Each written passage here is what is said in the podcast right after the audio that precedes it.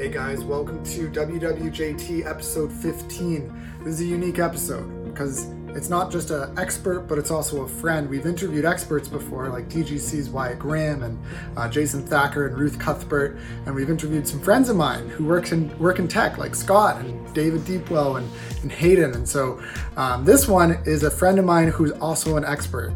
James Kelly. He's the founder and CEO of Faith Tech, and he's got a cool story. And we jumped into a whole bunch of different topics. So I hope you enjoy listening. The audio quality, not as good on this one because I screwed it up trying to figure it out how to do it in person. It gets really funky around the 43 minute mark. So if you make it that far, you'll get to hear the funk. Um, and I really hope you enjoy the episode. Well, thanks, Andrew. Looking forward to this, man. It's fun. Well, thanks for for joining, James. Uh, welcome to WWJT. What would Jesus Tech? We're trying to figure out what Jesus would do if he lived today, um, and this is our first in person episode. So we got a system in my family room figured out. It's amazing. Um, so you've been here before. Um, we know each other way back when you started Faith Tech, and you you have this story about starting at a coffee shop, and I was one of the people who got this really cryptic invite of. There's this thing happening. Do you want to come? Yeah. So tell me a little bit more about that from your perspective. Like, were you scared? Like you're you're going into this thing of this technology world, and it's not I like don't you know have- anything about technology. well, you, you, you're a user of technology, Right, but it's not like, yeah. Yeah, I mean, yeah, it's so cool to be chatting because you were at that first that first meetup, um, which was, I think, so unexpected. I mean, I've told the story of that first meetup thousands of times, you know, Right. but it actually is like it really was so special to me. You had thirty-five ish people that are in this coffee shop, you know, and I remember like we were praying, like I was literally like, Lord, like 10 to 15. This would be amazing. And all these people that just kept coming in, and I'm like, why are you here? And they're like, well, we heard this intersection between like technology, and there wasn't the name Faith Tech, I No. don't think yet. It was just like people that are interested in Jesus and technology, and we should really chat with each other. And I think it was really significant for me because a few things happened that night that I think really helped me understand this could be something more than just like this one get together. Like one of them was um, there was three guys from a company called Desire2Learn, just down the street from you here, Yeah. and they show up and I remember two guys look at each other and they're like, "What are you doing here?"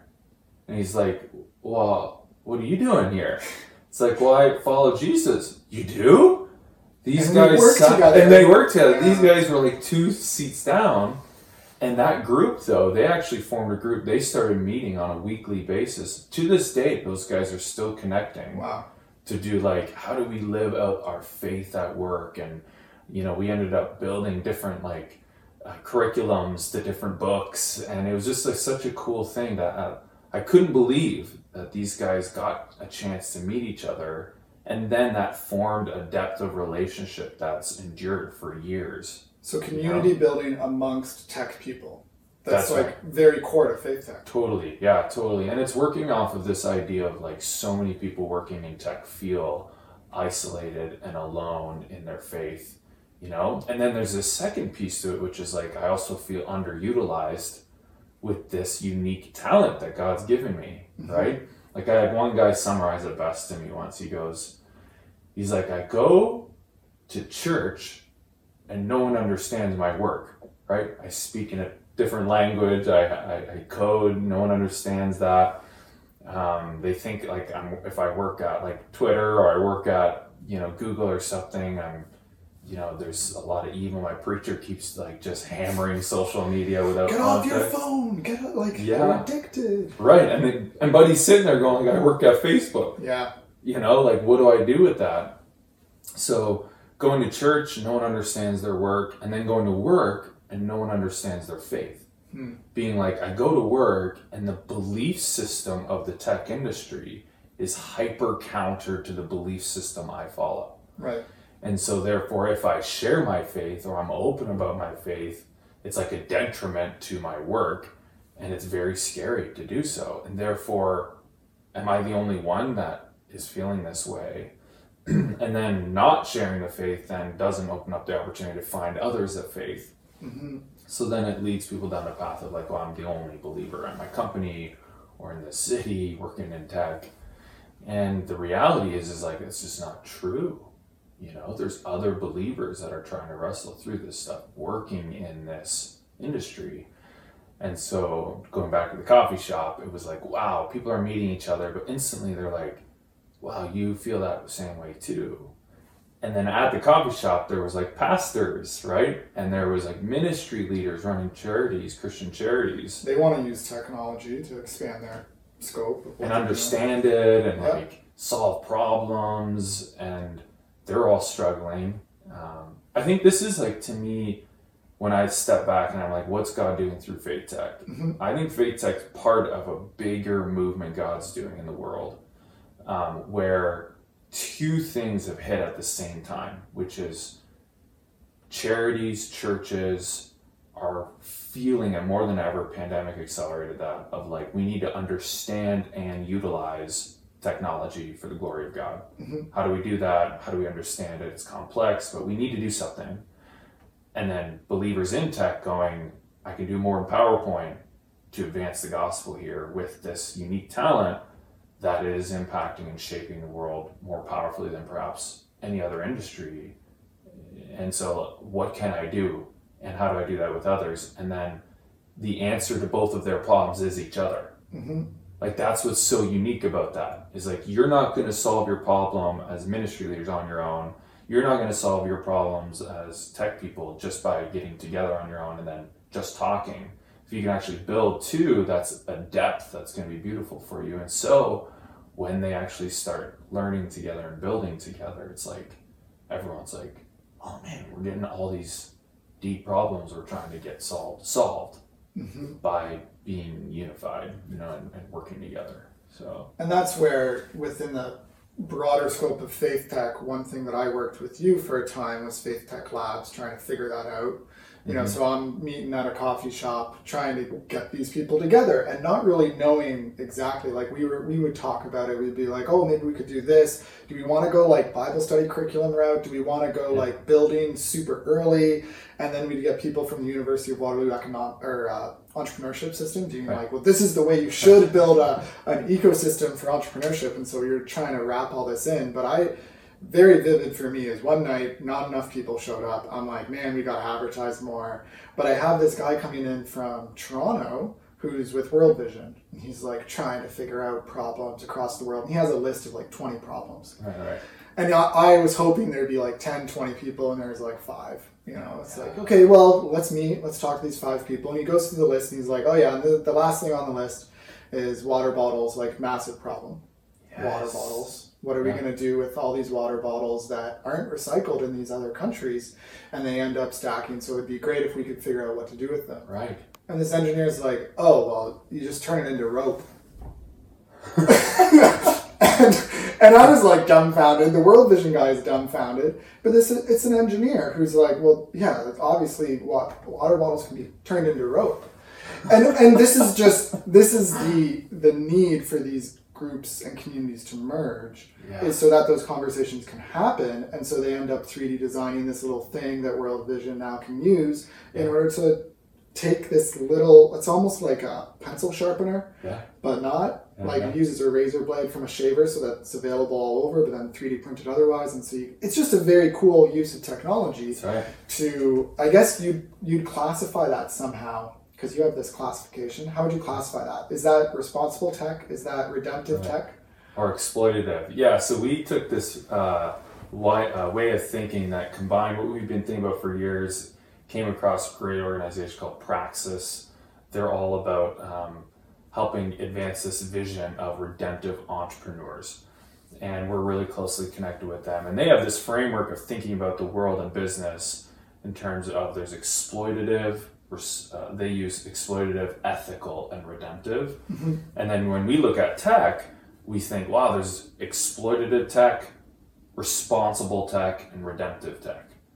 And uh, it, it's it's it's asking multiple questions of each. So not just the tool itself that's exploitative, but the methods used and then the belief set that sits under it. So the other th- framework that goes with it is like we talk about the beliefs that sit within the tech industry, the methods of how you build a product, and then the actual product itself. And all three of those things can be exploitative, responsible, or mm-hmm. redemptive. But the worldview of tech industry goes the furthest we go is responsible tech, which is like I win, we win. Exploitative is I win, you lose. Hmm. Responsible is I win, we win. Redemptive is I sacrifice, we win. It's a whole nother way of thinking on what you believe about the, yourself and in the tech industry. When it's redemptive, you're like, well, I give of myself to my colleagues and my workplace, not so that I gain, but that the end goal is giving of myself, hmm. which you see obviously perfectly exampled in Jesus Christ, gives of himself entirely. Right. Even in the way you build, right? The methodology, you go, if it's exploitative, then all your tactics are so that you get something back. If it's responsible, you uh, are at least thinking about other people so you both win, which is still good. Right. But again, that's as far like all those methodologies will go will end with I win, we win for the world. But when you look at a biblical lens, you go, okay, you'll actually create a product in a way that will be uniquely uh, redemptive, so sacrificial, and that is challenging. So an example would be in our labs projects, we really encourage our people to take a moment early on in building the product to take a evening of lament and it's literally encouraging our people to stop and say, let's try to understand this problem. Let's see our role in this problem we're trying to solve. Because you probably are playing a role in some way. And then let's cry out to God that He helps us feel it and then He changes what's happening. And it's just like this beautiful biblical way of introducing lament into the process of building a product you are now training people to bring a redemptive methodology into the process of building. Uh, another unique thing we do is um, in design thinking, we always ask like, how might we build this thing? How might we solve this problem? So we encourage our people to go, how might Jesus? What would Jesus? Well, with Jesus tech, Thank of course. You. appreciate, appreciate the shout out. So what would Jesus like? It, it really is like how might Jesus build this thing? How might Mm-hmm. Jesus approach this problem? How might Jesus and it it does reorient and recontextualize our thinking and how we build a product. And so yeah, I think like wow, it's a long way to answer that one question, which is like yeah, you look at these products, and some products being built are responsible, which is amazing. Some products are exploitative, and we need to reject those things and expose those things. And then we, as Faith Tech, want to build as many products as we can that are redemptive, that are, um, you know, helping people know Jesus or meet Jesus, or help build things for the church that are like going to mhm. help local churches advance their their calling, their mission, and the last thing to say is the reason though like that sounds simple. It's like oh that's a cool framework. And then you look at examples like facebook and you're like it's all three. Hmm. You're like what they're hmm. like and they have in in multi-layered in both the belief you know elements of their belief is all three elements of their um, elements of their methodology you could argue include all three elements especially when you're like i know believers working there that are seeking Yeah. out to do this extraordinarily redemptively and then what they produce and how they like extract from people you know money based off so of the data Psychological analysis gets you addicted. They make more money. right There's but all then that stuff going on. and then you go oh wow and then that church just leveraged the technology to bring five people to their building who heard the gospel and got saved Well, yeah, you're the, like the missionaries that we know, like it's, it seems to be a common theme. I heard it with Jake Meter the other day, where he was describing stories in Iran. It's like the fastest growing church in the world, and it's like so driven by technology. Mm. It's just like because they're able to put ads and have have people click, and people are like, "Yeah, for the last year, I've been having dreams. So glad to talk to a Christian." It's like the technology is allowing this to happen and it's beautiful. Yeah. So clearly Facebook can be used for good, even on a like on a personal level, taking care of someone with disabilities, taking care of that. Mm. The Facebook groups are so helpful for me Mm. to connect with other people who are struggling with similar needs and how do you take care of people with this, that, or the other thing. So there's yeah, it's it's tough when you, you we so want to just simplify it Yeah. and say this is good or this is bad. Yeah. Even faith tech, it's like is faith tech pro technology or anti technology? Like, can you answer that? Like, Good question. Uh, yes. because you you clearly there's some tech that's exploitative that you're against, and you're trying to trying to make us more aware of those Yeah. exploitative tendencies. I had someone just yesterday ask me a very good question, which um, he said, What are people within faith tech that start learning about the way you're talking? What do they do? Do they all leave their company? Right? Or do, are they all staying? Or like, what do, what do they do next? You know? And I just said, experientially, both are happening. Where like some people are going, now that I, I've learned this and I see more of this, I'm more motivated to stay hmm. because God's called me as a missionary to Google. He's called me as a missionary to this tech startup. And if all the believers leave, I'm like, then you're you're taking away so many so much of the redemptive opportunity to impact that. You know, it was like when Twitter was public, um, Back in the day. back in the day, yeah. Um, Paul Burns is the managing director, was the managing director of Twitter Elon in Musk let Canada. him go. Is this Yeah. the case? Uh, I, I don't have all the details, but Well, and who knows? he's not there anymore. when we post the podcast, there's Right. a, million other things will change. And Twitter will be like paid only. Right. You know, you got to pay the eight dollars a month, and then otherwise you're just not on the platform. I don't know what's happening. Nobody knows. Uh, yeah, I'm waiting for a tweet from Elon that's like, "We have a new name." yeah.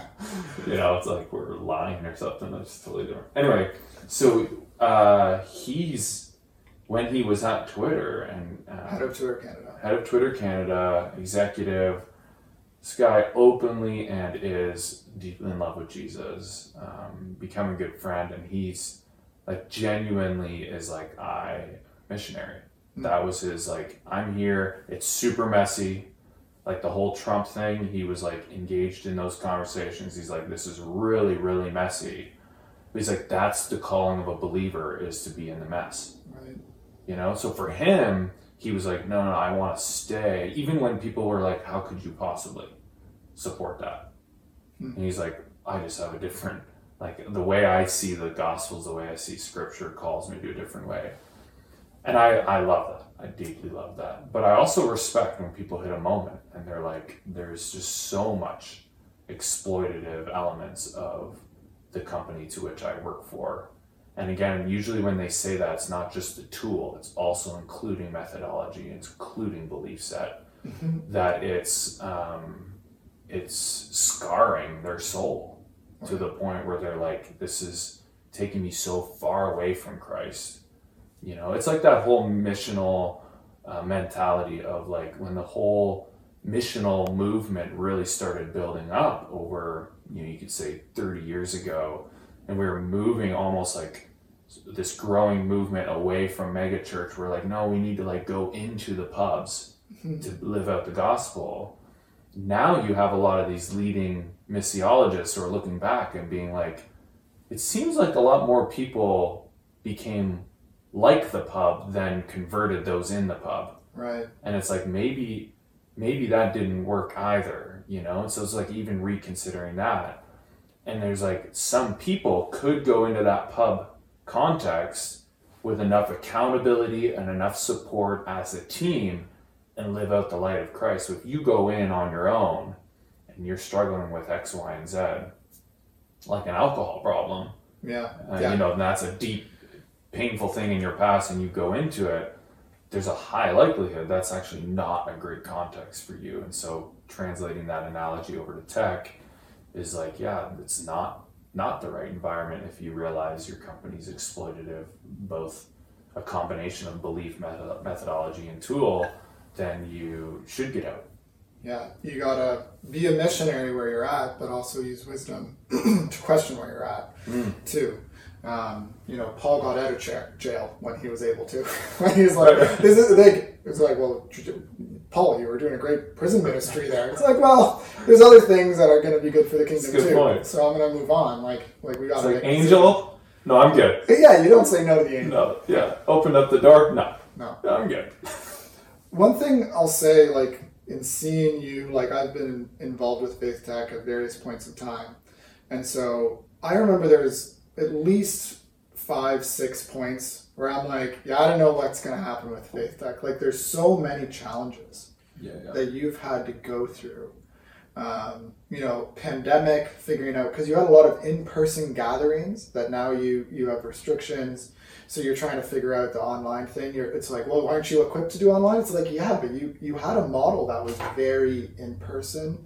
You also just like the ups and downs of some hackathons are better attended than others. Some volunteers are more committed than others, and you know, including myself, I quit after a year of volunteering with you. It's like, well, it was easy to volunteer when I was on pat leave, but now that I'm back at the tech company, maybe I'll slow it down. So, I'm like, what keeps you going through those difficulties? Hmm. Why why haven't you? Because I think if I were in your position, I would have been like, okay, Faith Tech was a fun thing for a year or two. Right. But what do you want? Like year four, year five, Six. six? We're starting year seven right now. On the seventh year. So like, what's keeping you going, especially in those hard moments? Yeah, that's a great question. I think like I think the formative part of doing faith tech has been like I I've realized really in the last like six months more than I did even before is that the technology element for me is really important, but it's like the primary cultural, powerful example of what God's called me to do, which is help disciple people in knowing Jesus. Hmm. And so, because my calling is like fundamentally help people know Jesus for the first time or know him more deeply, that is my calling, right? I look at what God's been forming out of faith tech that feels so much like, uh, like, why on earth am I doing this? Again, you know, it's like starting faith tech is like I'm, I was a user of technology, Yeah. but You I were can't code. You had an MDiv. You were Right. helping lead a church plant. Yeah. You know, and still to this day, when people find out I can't code, they're like, what? Why can't you code? And I'm like, I really can't like do a lot of technology. Even yesterday, the teams, I had two people around me trying to figure out like this mail merge thing, and I felt like an idiot. Um, but again, that's like the technical side of it. I think there's like a cultural, philosophical, theological side that I'm really passionate about. And so, because of that, as Faith Tech's gone gone on, I've been amazed at um, learning at how both dark technology can be, Yeah. like extreme loneliness, extreme isolation, um, addiction at a at a totally different level than we've ever seen in Yeah. history. Uh, you know, mass cultural addiction, and it's harming people at rates we've never seen, and like all of this insane stuff when you learn around technology, how dark this rabbit hole goes. Um, it's painful to watch. And then on the other side, you know, so that's motivating because Yeah, you're like, wow, that's such a core like element of again, if the calling is discipling people to know Jesus, and this is a primary barrier to that journey, we we need to understand it and we need to speak into it and we need to learn about it. And who knows that best? It's like builders that are creating it. Right. So like the learning that I've gained from my friends that are working in tech that understand this at a level that is beyond my understanding but give me insights. I'm like that's been so extraordinarily helpful for me.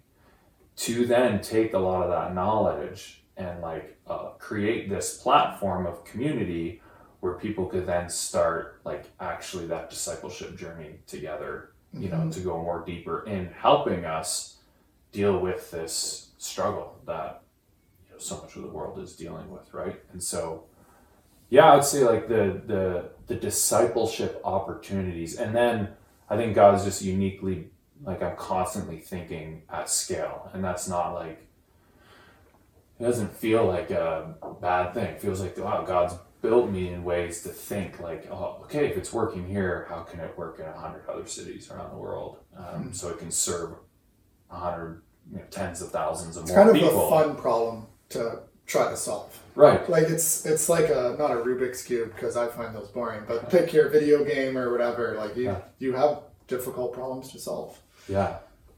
Yeah, so and, I- and so that's been a lot of fun, and there's elements that like, if I'm honest too, just there is a lot. Of, I'm having a lot of fun. Yeah. There's challenges, no doubt, but like, I'm I'm having a lot of fun with this too. Like it's just enjoyable. A lot of elements of it are enjoyable. Yeah, I think uh, both you and I have wives that are very supportive of what we end up doing with our time, including a podcast Yeah, like this. To, to have that support is just great, even though it's like this hobby thing on the side for me, right? Um, It's but- like when Faith Tech started. Karen's like, what is this? what are you doing? You know? And she's like, you're taking all these like breakfast meetings and lunch meetings, and you're talking about technology, right? And I'm like, I know, I don't, I don't know what it is, but God's doing something. And so when she came to that first meetup that we had, and there's all these pictures of that first meetup, and then there's like Karen, my wife, with our son in like the the strategy In seven now, yeah. right? And and uh, that's when we got home, and she's like, that was something. She's like, do, do you know what just happened there? I was like, no, not really. But like, God was doing something really interesting. Yeah. So like, and she was just like, all right, can I keep, we gotta keep going with that, you know? Yeah, that that totally helps too. I've uh, I've been on a similar journey in some ways, seeing just how like you described how bad tech is, so to speak, like how how exploitative the exploitative technologies are, and you know it's just you start to realize you know how our culture is shifting. You know, Neil Postman's got his like the television is terrible, and you're like, oh come on, like the television. It's like no, we've shifted from a text-based society to an image-based society, a society that went from you know digesting arguments and back and forth to like now I heard you talk about like people don't consume speeches very much anymore, right? Like we've lost Ah. we've lost rhetoric because we're more image based. Hmm. Um, podcasts are one of the few forms that exist still uh, of long long discussion. But yeah, it's like it's like we're really struggling as a society when it comes to tech. And like some people, there's an article in the Atlantic recently, like like is this the end of social media? Right? Like you got the metaverse is the focus of Elon Musk, and everybody admits it's like this is really weird. Like employees at Meta are questioning it. And you got all these stories of like Facebook's going down, Twitter's going down, everybody's back. I don't think it's going down. We'll see what Musk does. Um, you know, there's a lot of this like pushback. Mm. Uh, like, do you have a sense, working as much as you are, of like what the future holds? Like, is there is there a growing backlash against tech that is rising, um, against especially the exploitative types of technology? Mm. Um, I don't know. Can you predict the future, James? Yeah, yeah, that's right. Of course I can. Here I go, and the world will end on this. No, I'm just. Um, that's a great, yeah, great thing to think about. Um, yeah, it's interesting to think. Like, I, I thought when a lot of this, when I got into faith tech and learned more about this, I actually thought you would start seeing the rise of the no tech church movement. Hmm. Which I don't know exists. I mean, it'd be hard to find out. Uh, I guess But, the uh, Amish community, the Mennonite, old Right. Mennonites, Right. those Actually- exist. I love like there's so much to learn from Mennonite Amish communities because the way they even approach technology is hyper communal in their Yep. decision making, which I think is deeply missed within our hyper individualistic society where we go, well, I'll decide if I get a phone or not. and I'll decide which phone it is for myself. It's like, when did that become a good idea? right? to think that way. So there's there's that community side to decision making as a as a side note to that that I think we should be adopting as a as a Christian community. Um, but the way forward, I think the challenge with this is you're pushing up against a very deep uh, cultural addiction Right. right? And so, like, I do think there's signs of I do think there's signs right now of people realizing, wow, we've like gone down this path that is leading to our destruction um, in many respects, not all respects, but in some respects where it's like, yeah, spouses spend less time together. It's extraordinarily common that before bed, a husband and wife are sitting there and they're on their phone for a half hour. Yeah. And like that's my favorite time of my day.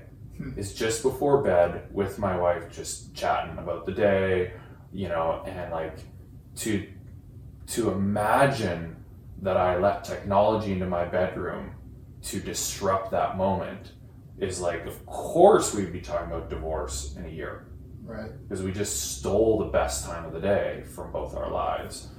And so I do think there's signs right now where people are are realizing that that addiction has been pulling us away from each other, from hmm. depth of person. This is my big thing of why I question the future of VR and, and the metaverse Right.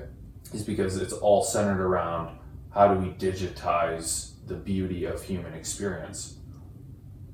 Rather, like if you actually look at hmm. Zuckerberg's address, you can break down that every feature they're introducing is here's what's working face to face. So let's digitize it.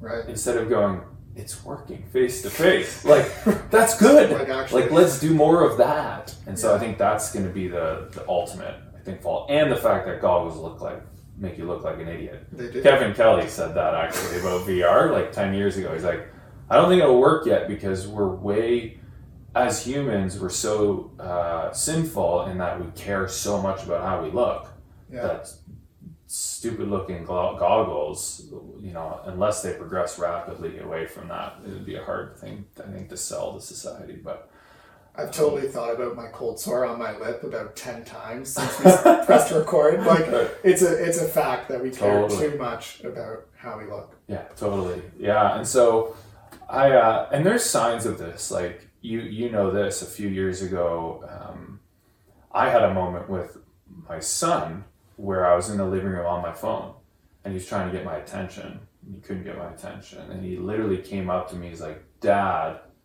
get off your phone." And I was like, "Wow!" And then I took a digital Sabbath. So a whole day, 24 hours, no digital Break that technology. after we said right, right, right. I threw it out the window. um, yeah, and so I did a, a, a digital Sabbath. It was extremely legalistic. It was like, here's the list. You can use a fridge still. You can use a toaster oven. You cannot use a cell phone. You cannot use a computer. You cannot use a screen. And it was a digital Sabbath, and it was phenomenal. Like it was so much more time with the family, time reading, and reading as a medium, like physically reading versus digital reading, has been proven to uh, help you go deeper. Right. Um, and so like that just whole experience, and then I did it multiple weeks. I was like, this is so freeing and so good for me. And so then we put a little team together in Faith Tech and we started to build a website and we called it the Digital Sabbath Challenge. Can you go one day a week for one month without digital technology and put a little button on it? People can give their email. We remind them and all this kind of stuff. And um, we just did this thing. as like 70 people doing it. And then I remember one morning, it was a few years ago, I log into my email. It was like 700 people signed up. Wow. I was like, I'm like, obviously something happened. So I Google search it. New York Times does an article on this concept of digital Sabbath Wow. and mentions our little website. Wow. And then you're like, all of a sudden, all these people are signing up. Hmm. And that article was massive hmm. because he was addressing a core hurt and idolatry of society, which is like, I can't get off of my digital technology. And now I think societally, people are starting to recognize, you know, how it how it's hurting themselves and others around them, and therefore looking around for solutions. Right. Um, and so I think like I think there's something to that where I think we're hitting uh, certain moments here as a broad based culture where we are realizing some of the negative effects of this technology. And it's interesting, like already you've talked about lament, Sabbath. I know in being a friend of yours that prayer is central to who you are as a person. Like you, you like I, I knew that if I started the podcast without praying with you, that like you would, you would be like, hey, why don't we pray? Just like because you would make sure, That's and I really appreciate about that about you, and you genuinely care about people.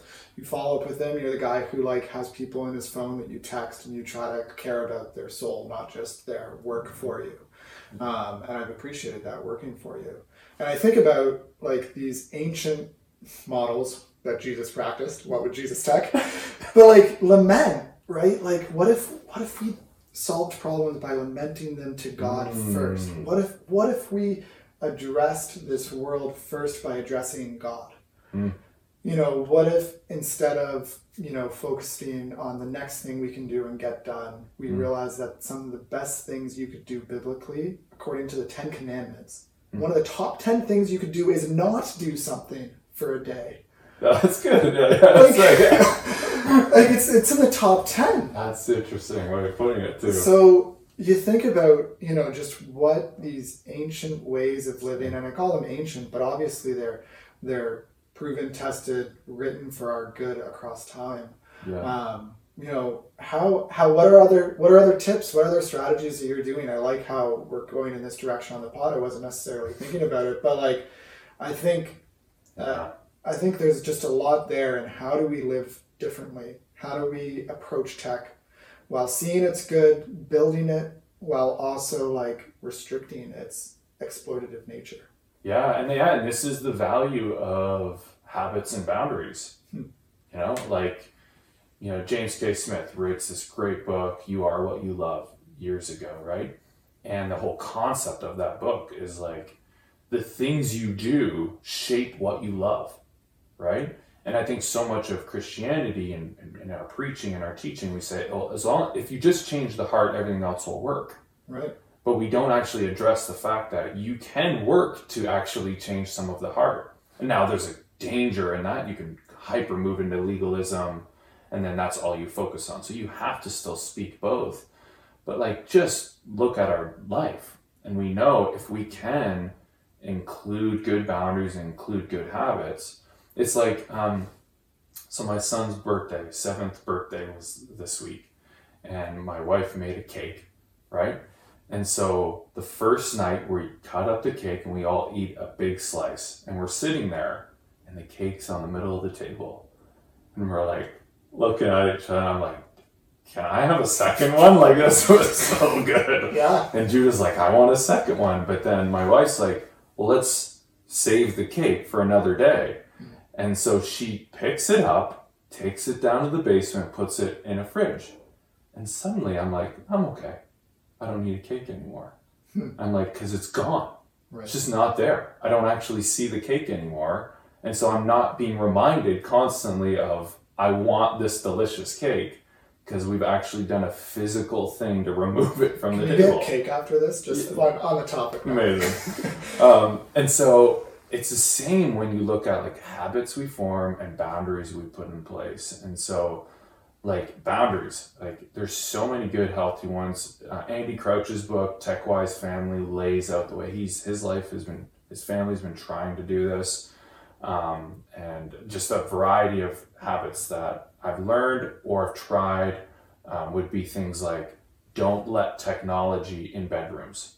It's like do not let a phone, a screen, computers into your bedroom. Like for me, being married, we've been married 13 years now, my wife and I, and we go, I mean, no computers, like no phones, like don't let that in Yeah. because this is a, a space of intimacy. This is a space where we get our time just to chat and be together.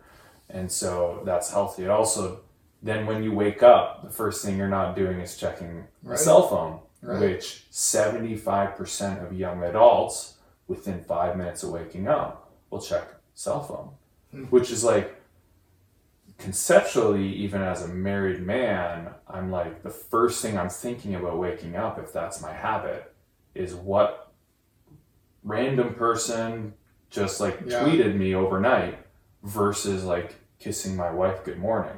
That's a huge difference in how you're starting your day. Yeah. You know? Yeah, I felt the urge, you know, especially if I'm like the day before, if I've tweeted a bunch or posted a blog or a podcast, it's like, ooh, I wanna, I wanna get that recognition, see if anybody's responded. Um, I don't post a lot of pictures online. I, you know, that's my conscience that I just don't want to do that with my kids. And Yeah. I, I think it would be a cool present when my daughter turns 14 or whatever. That's like, hey, you know how you know about the internet now and you can search? There's no pictures of you on the It's internet. beautiful. Like that's a present that we want to give to you so when you turn 14, that you have something special, Yeah, cool. that your online identity is yours. You get Yeah. to decide that for yourself. But um, but yeah, just like this need for recognition, this need to be valued, and yeah, you get those hits with that notification. You get that hit, um, and so yeah, the practices sometimes go ahead of the heart. I remember first hearing that and being like, wait, wait, wait, James K. Smith, like, is this a biblical thing? But you look at the Sermon on the Mount, where your Right. treasure is, there your heart will be also. Yeah. You know, wait, wait, wait. No, it's where your heart will be, there your treasure will be. Jesus, you, you said that wrong. It's like, no, no, no. Jesus doesn't misstate things, especially in scripture, guys. Um, and then you also, like, just the rest of the Sermon on the Mount, you have a lot of things that seem like legalism. Yeah. Hey, what are you doing praying in public? Close the door. Pray privately in your room. Mm. So you don't get distracted and caught up in how other people are hearing your good. prayers. It's a practice in order to check where your heart is by Yeah. first closing the door and doing it privately in your room so that you will develop a real relationship with God, not Right. just a show for others. And I think it's it, it uh, gives an opportunity. Obviously, you're working on this. There's an element of individual shaping towards Christ likeness, but it's also a very powerful testimony. Like to live countercultural. Hmm. Like we're talking as a team right now around like what's our rhythm of sabbatical as an organization, and we're talking about like what does that rest look like for us as a like organizationally creating policy around a radical view towards rest. So, like two weeks vacation a year is one example policy. Right. So, what are you trying? And to we're talking about like a three month sabbatical once you've hit five years. Huh. You know? And and sabbatical is a really beautiful concept actually. And I learned more more about this from Andy Crouch recently. Um, we were talking about sabbatical and um, he said, you know, he's done three of these in his life and all of them produce like some of his best thinking that he's written a bunch of books on. And he said if you do a sabbatical say three months here's what i recommend is like first month rest. He's like just rest. And sleep sleep like you've been working for seven years take a break rest. I told him my my favorite one of my favorite quotes is actually a jewish proverb that says those who work with their hands should sabbath with their minds and those who work with their minds should sabbath with their hands Hmm. and it's the idea that like i work with my mind all day strategy emails meetings and it's like to be able to go home and like build something with my kids I got some like- Lego for you right, Right, yeah, there we go. Actually, we can start working on that as we talk. Um, is like actually rest for my whole person, my whole body, you know? Yeah. And so I love that concept. So he's like, month one, rest, month two, pilgrimage. So he's like, go somewhere to ex- expect to experience God. So it'd be something that is probably abnormal for you, something you typically wouldn't do. Um, maybe it is like family stuff that you can do. And then month three, now that you're rested, you've experienced God. Now listen to God. Listen to what He's going to say to you about the future, about what's next, about who you're supposed to be, um, where you're supposed to lean in, strategy for your company, whatever that is. Do retreats, things that you're just like in a posture of listening. And then when you return, right? Um, Mark is a pastor in Australia, talks about retreat, return, retreat, return. We need to retreat but with the vision to return. God's designed this knowing that like first that's like the first things one the first things human did was rest. God created Adam and Eve, and the next day was the Sabbath.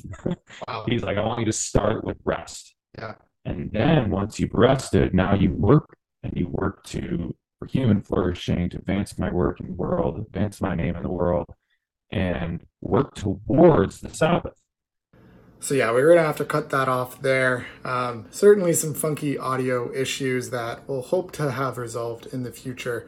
Um, he, he went on to make some great points about the Sabbath, how God created Adam and Eve, and then the very next day they rested. Like, what if the first thing we did was rest? What if that was a mindset we rest first, or there's like this renewal, then retrieve, then or James James said it better. So if you want to hear more from James, you'll have to subscribe to his podcast, the Faith Tech Podcast. Just look it up, Faith Tech in your podcast app. You'll find it.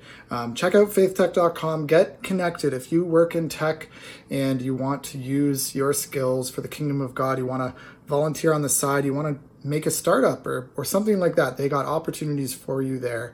It is worth your time and worth your attention, even just subscribing to their mailing list to see what's going on internationally with Faith Tech. So I encourage you to do that. I thank you for listening. You can support us by letting people know that you enjoyed this episode and sharing this episode with others. I would very much appreciate it appreciate that and you can subscribe if you so desire to hear more of us well, not me and James, but me and Joel normally talking about what would Jesus tech. And we encourage you to use tech to find rest and to glorify God.